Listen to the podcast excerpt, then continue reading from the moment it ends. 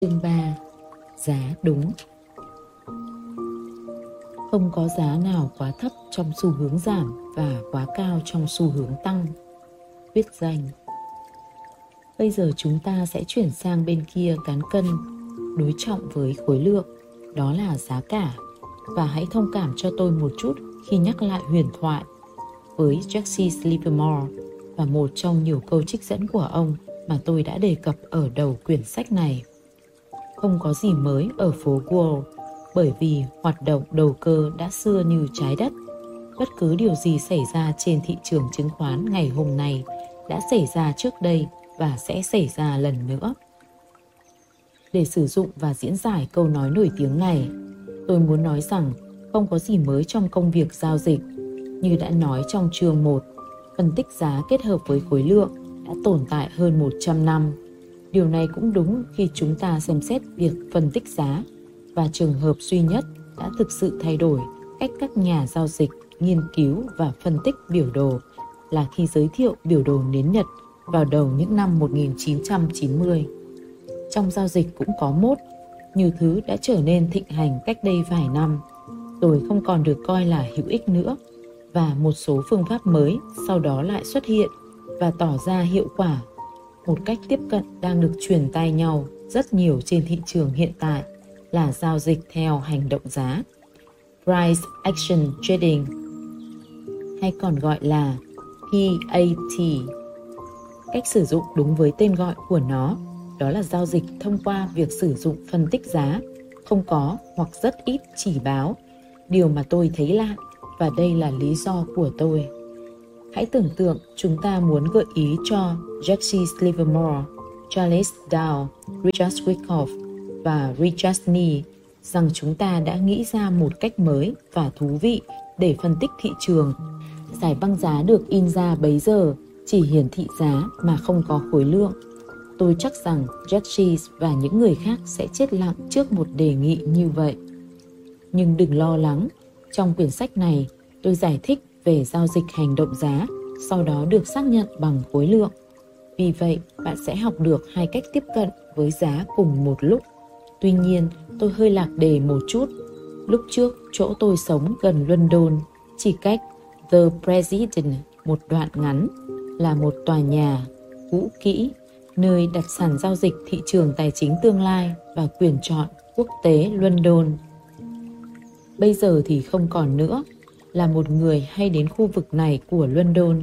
Tôi thường lái xe ngang qua sàn giao dịch và bất cứ lúc nào trong ngày đều thấy các nhà giao dịch trong những chiếc áo khoác sáng màu khác nhau lao ra để lấy cà phê và bánh mì trước khi vội vàng trở lại sàn giao dịch.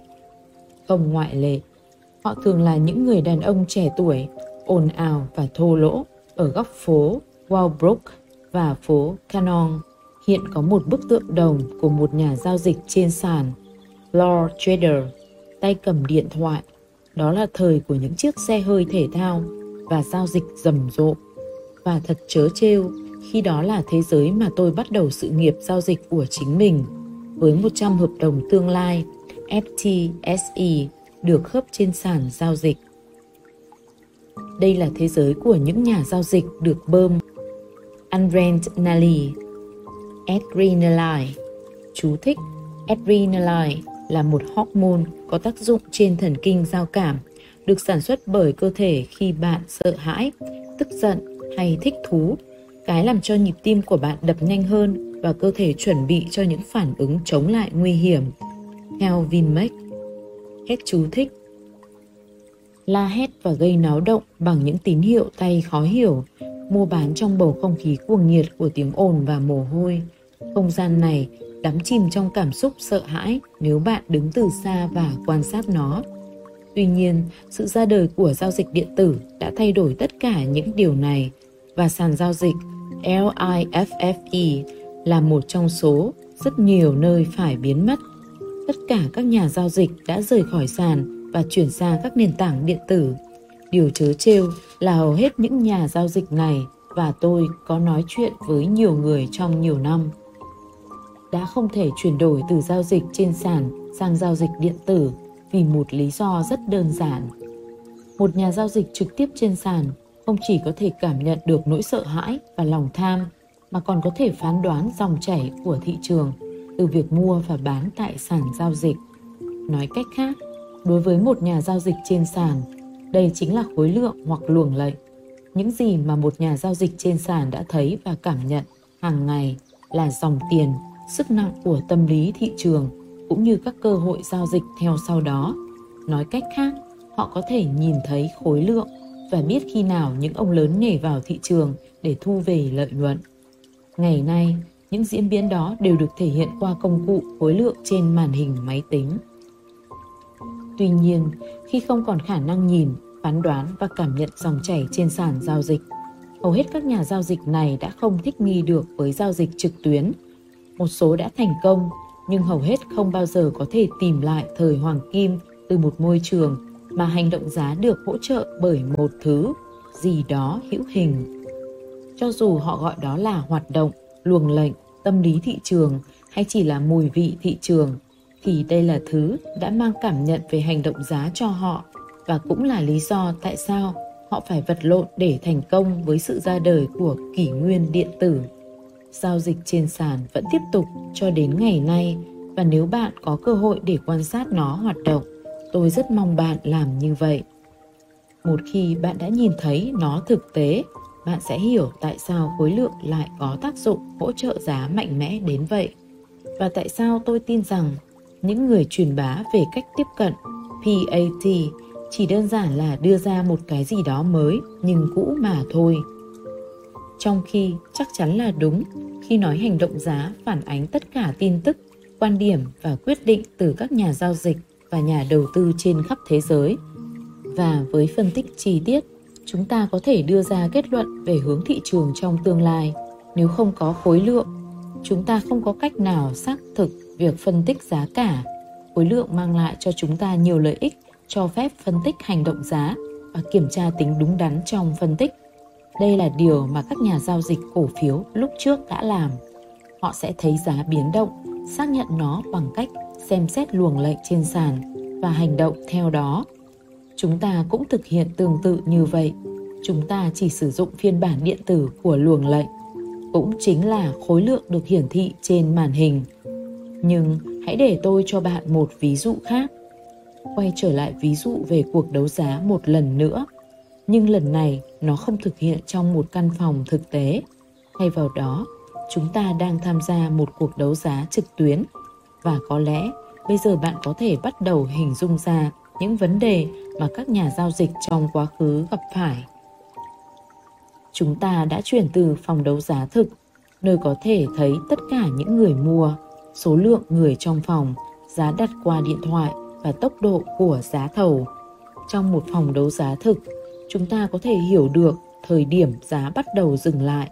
Chúng ta thấy những người đặt giá trở nên lo sợ khi giá tiến gần đến giới hạn của họ và họ lưỡng lự với lần trả giá tiếp theo. Chỉ là một phần nhỏ, nhưng đủ để cho bạn biết rằng họ đang ở gần giới hạn của mình. Đây là điều mà các nhà giao dịch trên sàn đã bỏ lỡ khi chuyển sang giao dịch điện tử. Trong một cuộc đấu giá trực tuyến, chúng ta đăng nhập và chờ đợi cuộc đấu giá khởi động. Một mặt hàng muốn mua xuất hiện và bắt đầu được đấu giá. Chúng ta không biết có bao nhiêu phe mua ở đó, không biết liệu chúng ta có đang chơi trên một sân chơi bình đẳng hay không. Tất cả những gì chúng ta thấy là người ta đang báo giá liên tục. Người điều khiển phiên đấu giá có thể đưa ra giá mua vượt rào, nói cách khác là giá mua giả một thực tế xảy ra thường xuyên hơn nhiều người nghĩ. Lý do là tất cả các người điều khiển phiên đấu giá giỏi đều thích biến cuộc đấu giá thành một cơn sốt vì nó có lợi cho việc kinh doanh. Do đó, họ sẽ sử dụng mọi thủ thuật có thể. Trở lại cuộc đấu giá trực tuyến, chúng ta tiếp tục đấu giá và cuối cùng giành được món hàng. Nhưng chúng ta đã có được mặt hàng của mình với giá tốt chưa? Và trong kịch bản này, chúng ta chỉ đề cập đến giá chứ không phải giá trị. Đó là một khái niệm rất khác. Tôi hy vọng bây giờ bạn bắt đầu hình thành cho mình một bức tranh. Trong cuộc đấu giá trực tuyến tất cả những gì chúng ta thấy là giá cả. Do đó trong công việc giao dịch trực tuyến Giống như một cuộc đấu giá, chúng ta có thực sự muốn đưa ra quyết định giao dịch của mình chỉ dựa trên giá không? Những nhà giao dịch huyền thoại trong quá khứ sẽ cho chúng ta câu trả lời của họ và đó là không. Một lần nữa, tôi thừa nhận rằng đây là một ví dụ không hoàn hảo, nhưng tôi hy vọng nó sẽ giúp bạn hiểu ra vấn đề. Đối với tôi, biểu đồ giá không có khối lượng, chỉ là một phần của câu chuyện. Giá không bao hàm tâm lý thị trường tại một thời điểm chính xác nào đó, nhưng với quá nhiều thao túng xuất hiện phổ biến ở nhiều thị trường thì tại sao chúng ta lại bỏ qua một công cụ có giá trị mà còn miễn phí như vậy? Mặc dù giá là một chỉ báo dẫn dắt, nhưng bản thân nó chỉ tiết lộ những gì xảy ra trước đó, từ đó đem đi giải thích những gì có thể xảy ra tiếp theo. Mặc dù chúng ta có thể đúng trong phân tích của mình, nhưng chính khối lượng mới có thể vẽ nên một bức tranh hoàn chỉnh. Trong một thị trường bị thao túng, khối lượng tiết lộ sự thật đằng sau hành động giá trong một thị trường thuần túy khối lượng tiết lộ sự thật đằng sau tâm lý thị trường và luồng lệnh. Vì vậy, hãy xem xét kỹ hơn về giá. Và cụ thể là tác động của những thay đổi trong công nghệ đối với bốn yếu tố cơ bản của một thanh giá. Giá mở cửa, giá cao nhất, giá thấp nhất, giá đóng cửa. Và sự thay đổi đáng kể nhất trong vài năm gần đây là việc chuyển sang giao dịch điện tử có ảnh hưởng sâu sắc nhất đến hai yếu tố trong bốn yếu tố, đó là giá mở cửa và giá đóng cửa. Quay trở lại những ngày mà ông Ni giao dịch trở về trước và thị trường trong những ngày đó chỉ giao dịch trong một phiên giao dịch thực tế. Thị trường sẽ mở cửa khi sở giao dịch mở cửa và đóng cửa khi sở giao dịch đóng cửa vào một thời điểm quy định. Giao dịch được thực hiện trên sàn của sở giao dịch và mọi người đều biết khi nào thị trường chuẩn bị mở cửa hoặc đóng cửa. Điều này làm cho giá mở cửa và đóng cửa có ý nghĩa rất lớn, đặc biệt là vào thời điểm mở cửa và đóng cửa trong ngày. Giá mở cửa sẽ được các nhà giao dịch và nhà đầu tư háo hức chờ đợi và khi tiếng chuông đóng cửa đến gần, hoạt động giao dịch điên cuồng sẽ diễn ra khi các nhà giao dịch đóng các vị thế cuối ngày của họ. Bây giờ, người ta gọi những khoảng thời gian như vậy là phiên khớp lệnh định kỳ. Regular Trading House RTH và là thời gian sở giao dịch đóng, mở cửa thực tế. Trong khi nguyên tắc này vẫn áp dụng cho các thị trường chứng khoán trên toàn thế giới, với sàn NYSE giao dịch từ 9 giờ 30 sáng đến 4 giờ chiều và sàn LSE mở cửa lúc 8 giờ sáng và đóng cửa lúc 4 giờ 30 chiều thì thứ đã cách mạng hóa toàn bộ thế giới giao dịch tài chính là sự ra đời của giao dịch điện tử. Nền tảng thực sự thay đổi cuộc chơi là Globex, được CME giới thiệu vào năm 1992. Kể từ khi hầu hết mọi hợp đồng tương lai đều có thể được giao dịch 24 giờ một ngày, trong khi các thị trường giao ngay chẳng hạn như chứng khoán, bị giới hạn về thời gian thực tế do sản giao dịch ấn định đã thay đổi chắc chắn đối với thị trường này là sự ra đời của hợp đồng tương lai chỉ số điện tử hiện tại đang được giao dịch suốt ngày đêm. Điều này có nghĩa là giá mở cửa và giá đóng cửa của thị trường giao ngay hiện nay ít quan trọng hơn nhiều so với trước đây. Lý do đơn giản là sự ra đời của Globex vì giao dịch điện tử đã trở thành tiêu chuẩn cho các hợp đồng tương lai chỉ số, là thị trường phái sinh của các chỉ số trên thị trường giao ngay. ES, E-mini, S&P 500 lần đầu được giới thiệu vào năm 1997, ngay sau đó là NQ, E-mini, Nasdaq 100 vào năm 1999 và YM E-mini Dow Jones 30 vào năm 2002. Với những hợp đồng tương lai chỉ số hiện được giao dịch qua đêm suốt phiên Viễn Đông và phiên Á, việc mở cửa chỉ số trên thị trường giao ngay không còn là điều bất ngờ khi các hành động tương lai giao dịch qua đêm đã báo hiệu trước tâm lý thị trường. Ngược lại, trong những ngày trước khi giao dịch điện tử ra đời, một mức giá mở cửa tăng hoặc giảm tạo một khoảng cách so với giá đóng cửa ngày trước đó Jeff sẽ cho các nhà giao dịch một tín hiệu rất mạnh mẽ về ý định, tâm tư của thị trường. Hiện nay, giá mở cửa của các chỉ số chung không còn là điều bất ngờ lớn vì đã được dự báo từ thị trường tương lai giao dịch qua đêm. Chắc chắn đúng khi nói rằng những cổ phiếu riêng lẻ sẽ có sự phản ứng theo tâm lý thị trường tổng thể với nhiều lý do khác nhau. Nói chung, nước lên thì thuyền lên, nước xuống thì thuyền mắc cạn.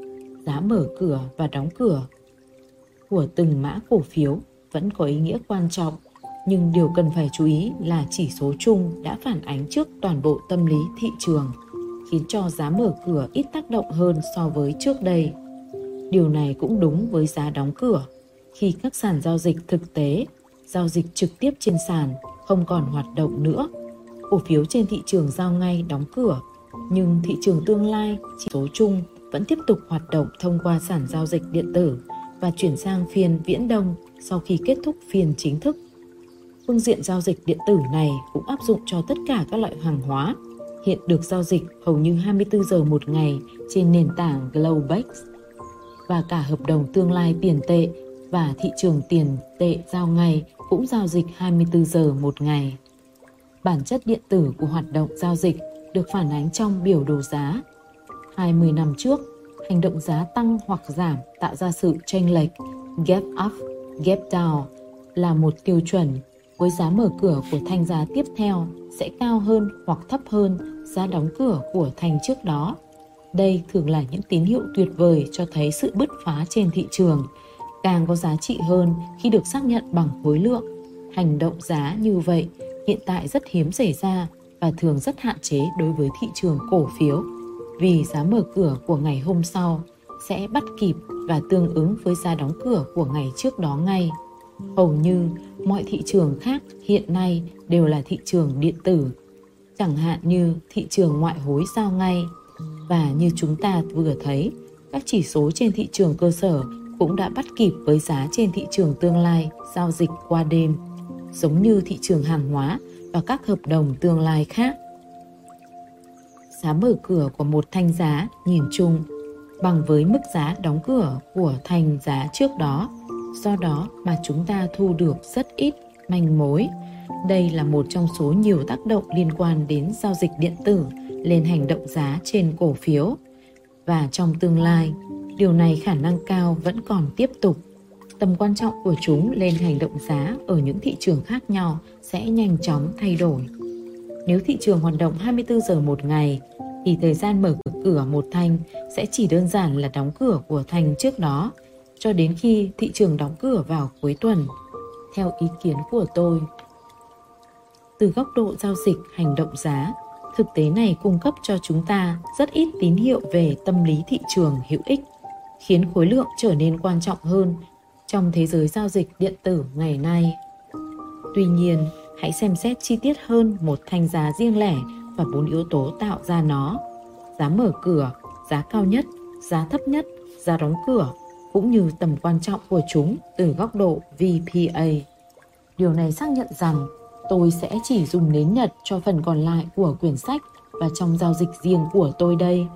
Đây là những gì Albert đã dạy tôi vào những năm trước và cũng là cách tôi học hỏi rèn luyện. Tôi đã sử dụng biểu đồ thanh vì nghĩ rằng tôi có thể thay thế biểu đồ nến. Tuy nhiên, tôi đã phải quay trở lại với nến và không có kế hoạch sử dụng bất kỳ hệ thống nào khác trong tương lai gần. Tôi hiểu rằng một nhà giao dịch thích sử dụng biểu đồ thanh, biểu đồ đường, Heiken, Ashi và nhiều thứ khác.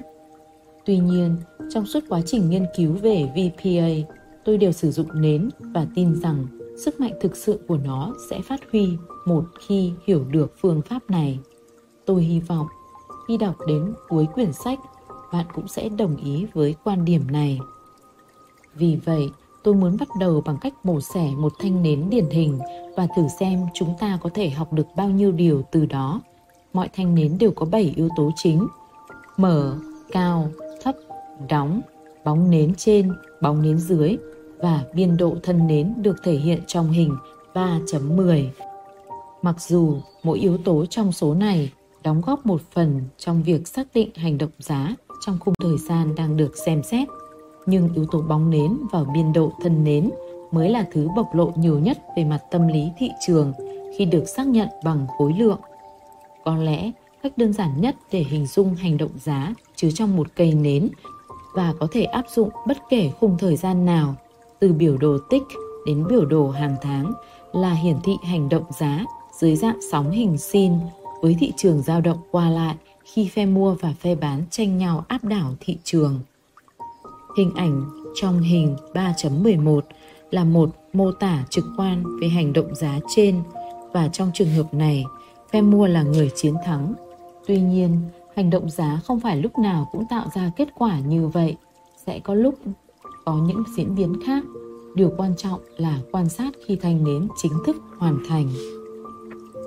Bây giờ, chúng ta hãy xem xét biên độ thân nến, spread, để hiểu được tâm lý thị trường trong phiên đó. Biên độ thân nến rộng được tính bằng khoảng cách giữa các mức giá mở cửa và mức giá đóng cửa cho thấy tâm lý thị trường đang rất tích cực hay tiêu cực, hoặc tăng hoặc giảm, tùy thuộc vào vị trí của giá đóng cửa nằm trên hoặc nằm dưới giá mở cửa. Ngược lại, biên độ thân nến hẹp cho thấy thị trường đang giao dịch yếu, bóng nến trên và bóng nến dưới thể hiện sự thay đổi tâm lý. Sự thay đổi này sẽ diễn ra trong phiên giao dịch. Nói cho cùng, nếu tâm lý thị trường vẫn được duy trì suốt phiên thì sẽ không xuất hiện bóng nến.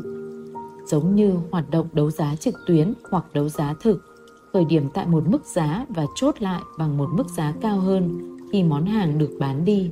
Hành động giá lúc này chỉ đơn thuần là tạo ra một thanh nến trơn, không có bóng nến. Cho thấy tâm lý tăng giá đang tích cực và sẽ tiếp tục tăng cao hơn. Đây chính là sức mạnh của bóng nến và cũng là lý do tại sao khi sử dụng chúng kết hợp với thân nến chúng ta sẽ nắm được nhiều thông tin tâm lý thị trường giao dịch hành động giá lấy điều này làm căn bản và vì nó rất đúng đắn tuy nhiên đúng với giao dịch theo hành động giá tốt thật nhưng tại sao không kết hợp thêm sự xác nhận của khối lượng đây là một nghi vấn mà tôi không tài nào giải thích được nếu nhà giao dịch theo hành động giá nào đọc được quyển sách này và thuyết phục được tôi, xin hãy gửi email giải thích thêm. Tôi sẵn sàng lắng nghe và học hỏi. Vì vậy, như bạn có thể thấy, biên độ và bối cảnh vị trí của bóng nến, dù tăng hay giảm, là điều kiện tối quan trọng trong phân tích VPA. Và cách dễ nhất để giải thích điều này là xem xét càng kỹ hơn những ví dụ trực quan ở dưới đây. Hãy lấy hai ví dụ và ví dụ đầu tiên là trong hình 3.12. Ở đây, chúng ta có một bóng nến. Lúc này, thị trường đã mở cửa, giá giảm xuống và sau đó phục hồi để đóng cửa trở lại ngay ở mức giá mở cửa. Trong ví dụ thứ hai của hình 3.13, chúng ta có một bóng nến. Lúc này, thị trường đã mở cửa, giá tăng lên và sau đó di chuyển xuống thấp hơn để đóng cửa, trở lại ngay mức mở cửa hãy phân tích những gì đang xảy ra ở đây và hành động giá và tâm lý thị trường trong cả hai trường hợp có thể chắc chắn rằng đây là diễn biến bên trong của hành động giá khi giá đóng cửa đã trở lại khi giá đóng cửa đã trở lại giá mở cửa ban đầu. Nên chúng ta cũng không phỏng đoán được gì. Bên trong diễn biến hành động giá có lúc tăng có lúc giảm kéo lùi lại và đảo chiều. Tại một thời điểm nào đó trong phiên giá chạm đáy hoặc chạm đỉnh nhưng cuối cùng cũng đã quay về mức giá ban đầu, giá mở cửa. Ở ví dụ đầu tiên về bóng nến dưới, ngay khi mở cửa, phe bán đã nhanh chóng áp đảo phe mua và đẩy giá xuống thấp hơn.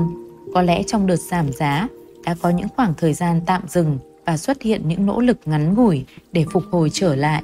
Diễn biến này sẽ được thể hiện trong khung thời gian nhỏ hơn và là một phần quan trọng của hoạt động giao dịch.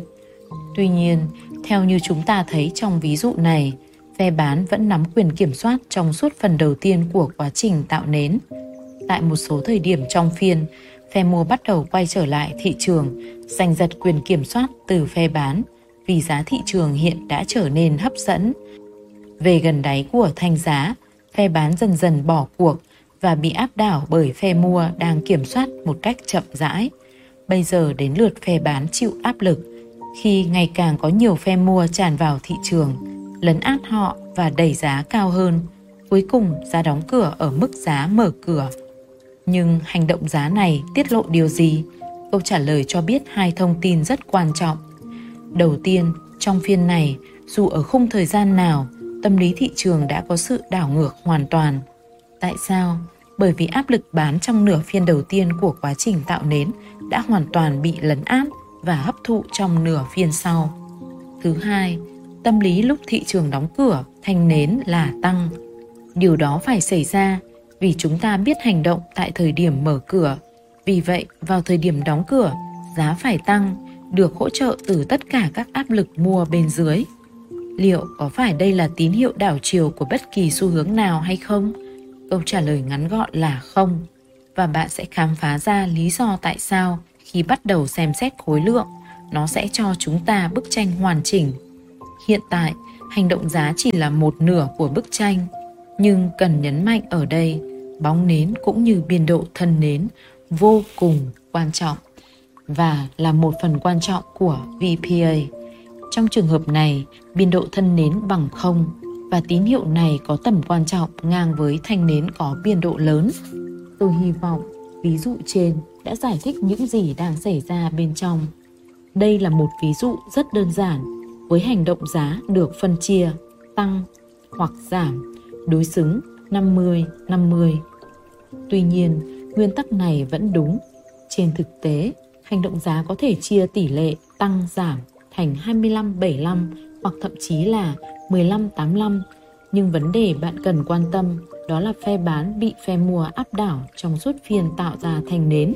Thời gian hình thành có thể kéo dài từ vài phút, vài ngày hoặc vài tuần. Ý tưởng này đưa tôi đến một khía cạnh khác của phân tích khối lượng, nhưng chúng ta sẽ thảo luận ở phần sau của quyển sách. Cho đến nay, tôi đã đề cập đến khái niệm phân tích giá kết hợp với khối lượng hoặc phương pháp VPA, chú trọng vào mối quan hệ giữa giá và khối lượng trong toàn bộ thời gian hình thành thanh nến và diễn biến bên trong thanh nến là một ví dụ. Hơn thế nữa, hành động mua và bán thực sự diễn ra ở mức giá nào và tại từng mức giá hoạt động mua bán sôi nổi như thế nào. Vấn đề này liên quan đến một khái niệm có tên là khối lượng giao dịch tại từng mức giá, volume at price, viết tắt là VAP. Trong khi VPA tập trung vào mối quan hệ tuyến tính giữa khối lượng và giá khi nến đóng cửa, thì VAP tập trung vào diễn biến bên trong của khối lượng trong suốt quá trình hình thành thành giá. Nói cách khác, VAP thể hiện nơi, mức giá mà khối lượng tập trung nhiều. Quan điểm này dẫn đến khái niệm thời gian trong mối quan hệ giữa giá và khối lượng. Chúng ta có thể nói rằng VPA là bức tranh lớn về mối quan hệ giá, khối lượng ở bên ngoài cây nến, trong khi VAP cung cấp cho chúng ta chi tiết về diễn biến khối lượng bên trong cây nến. Điều này cung cấp cho chúng ta một góc nhìn bổ trợ về quan điểm bên ngoài. Hai quan điểm này mô tả một sự vật nhưng từ các góc độ khác nhau và cái này xác nhận cái kia. Đó là một góc nhìn khác về mối quan hệ giá cả và khối lượng. Bây giờ, chúng ta hãy quan sát ví dụ khác liên quan đến bóng nến trên. Hình 3.13 Ví dụ về bóng nến trên Trong ví dụ này, phe mua ngay lập tức nắm quyền kiểm soát tại thời điểm giao dịch thị trường mở cửa, khiến giá tăng cao hơn và áp đảo phe bán. Những người buộc phải thừa nhận thất bại trước áp lực mua. Tuy nhiên, khi phiên giao dịch diễn ra hành động giá đạt đến thời điểm mà phe mua bắt đầu gặp khó khăn, thị trường đang trở nên kháng cự với mức giá cao hơn và dần dần bên bán bắt đầu giành lại quyền kiểm soát. Cuối cùng, tại mức giá cao nhất của phiên, phe mua bị hụt hơi và khi phe bán tham gia vào thị trường, phe mua tiến hành chốt lời. Sau đó, khi làn sóng phe bán xuất hiện, áp lực bán này đã khiến giá giảm xuống sâu hơn.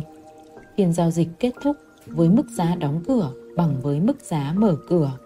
Một lần nữa, cả hai điểm cốt lõi về hành vi giá cần phân tích Đầu tiên, chúng ta có một sự đảo ngược hoàn toàn trong tâm lý thị trường. Lần này là từ tăng sang giảm. Thứ hai, tâm lý thị trường lúc đóng cửa là giảm, vì giá mở cửa và đóng cửa là như nhau. Một lần nữa, đây là một quan điểm cách điệu, về hành vi giá nhưng cũng phản ánh rõ những gì đã xảy ra trong phiên giao dịch tạo nên thanh nến và nó không có gì khác biệt đối với khung thời gian mà chúng ta đang xem xét hoặc khung thời gian khác. Có thể là một thanh nến trên biểu đồ tích, biểu đồ 5 phút, biểu đồ hàng ngày hoặc biểu đồ hàng tuần và đây là lúc khái niệm thời gian xuất hiện.